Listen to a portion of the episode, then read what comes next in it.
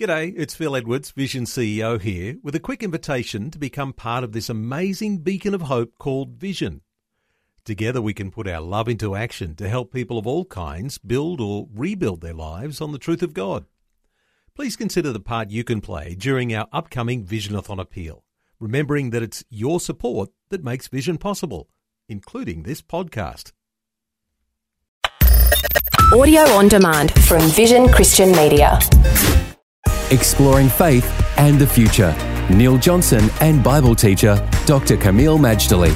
We're talking some more today about the perceptions that people in the community have of Christian believers and the church. And we've tackled some hot potatoes like misogyny, and we've talked about the church being full of literalist fundamentalists or just a group of people who are part of organised religion. Let's talk about one of the hottest potatoes today, Kameel, and that is this issue of people in church life being homophobes, homophobic people. This is a constant perception of Bible believing Christians that they are homophobic.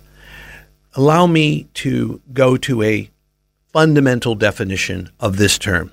Any phobia is an irrational fear and hatred of that object. So, in essence, homophobia means an irrational fear and hatred of homosexual people. Is it in the church? Well, probably it's in certainly some sectors of the church. Should it be in the church? The answer is no, because we're not called to be hateful or fearful of any group of people, regardless of their race, regardless of their religion, regardless of their sexual orientation. There is that side to biblical Christian spirit filled living where we love and care for everyone. And in fact, we don't pay so much attention to these externals of their existence. We more are interested in the heart. And therefore, Neil, one of the things, now, I, what I'm about to say probably will not mollify someone who's hardcore, anti church, homophobic, that kind of thing. But it will, I think, trust will get through to the vast majority of people. We need to be faithful to the Word of God. There's no question about it. Being faithful to the Word of God is not the same as using it as a club to hammer people and to humiliate and to discredit them in any way. What we will do take the Word of God, led by the Holy Spirit, and minister to whoever comes our way, including to homosexual people as well.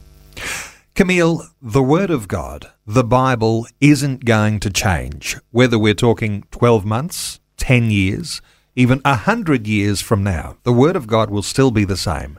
It will still need to be interpreted in the way that it does when talking about sexuality. How do we be a soft, gentle, and loving people knowing that the Bible won't change and that there'll always be a concern about homosexuality, in contrast to God's ideal of marriage between a man and a woman in a lifelong relationship. You're asking a very important and crucial question, Neil. I'll attempt to answer it as best I can in the short amount of time we have.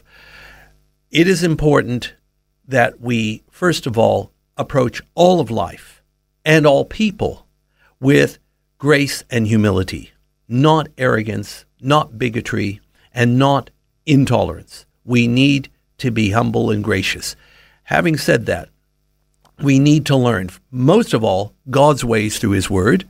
But on this issue of homosexuality, there is a high degree of ignorance about all kinds of things and all kinds of misperceptions. And uh, years ago, um, only four years ago, I was in Cape Town Lausanne consultation on evangelism, and they had an elective of ministry to gay people. And I have to say that elective was packed out.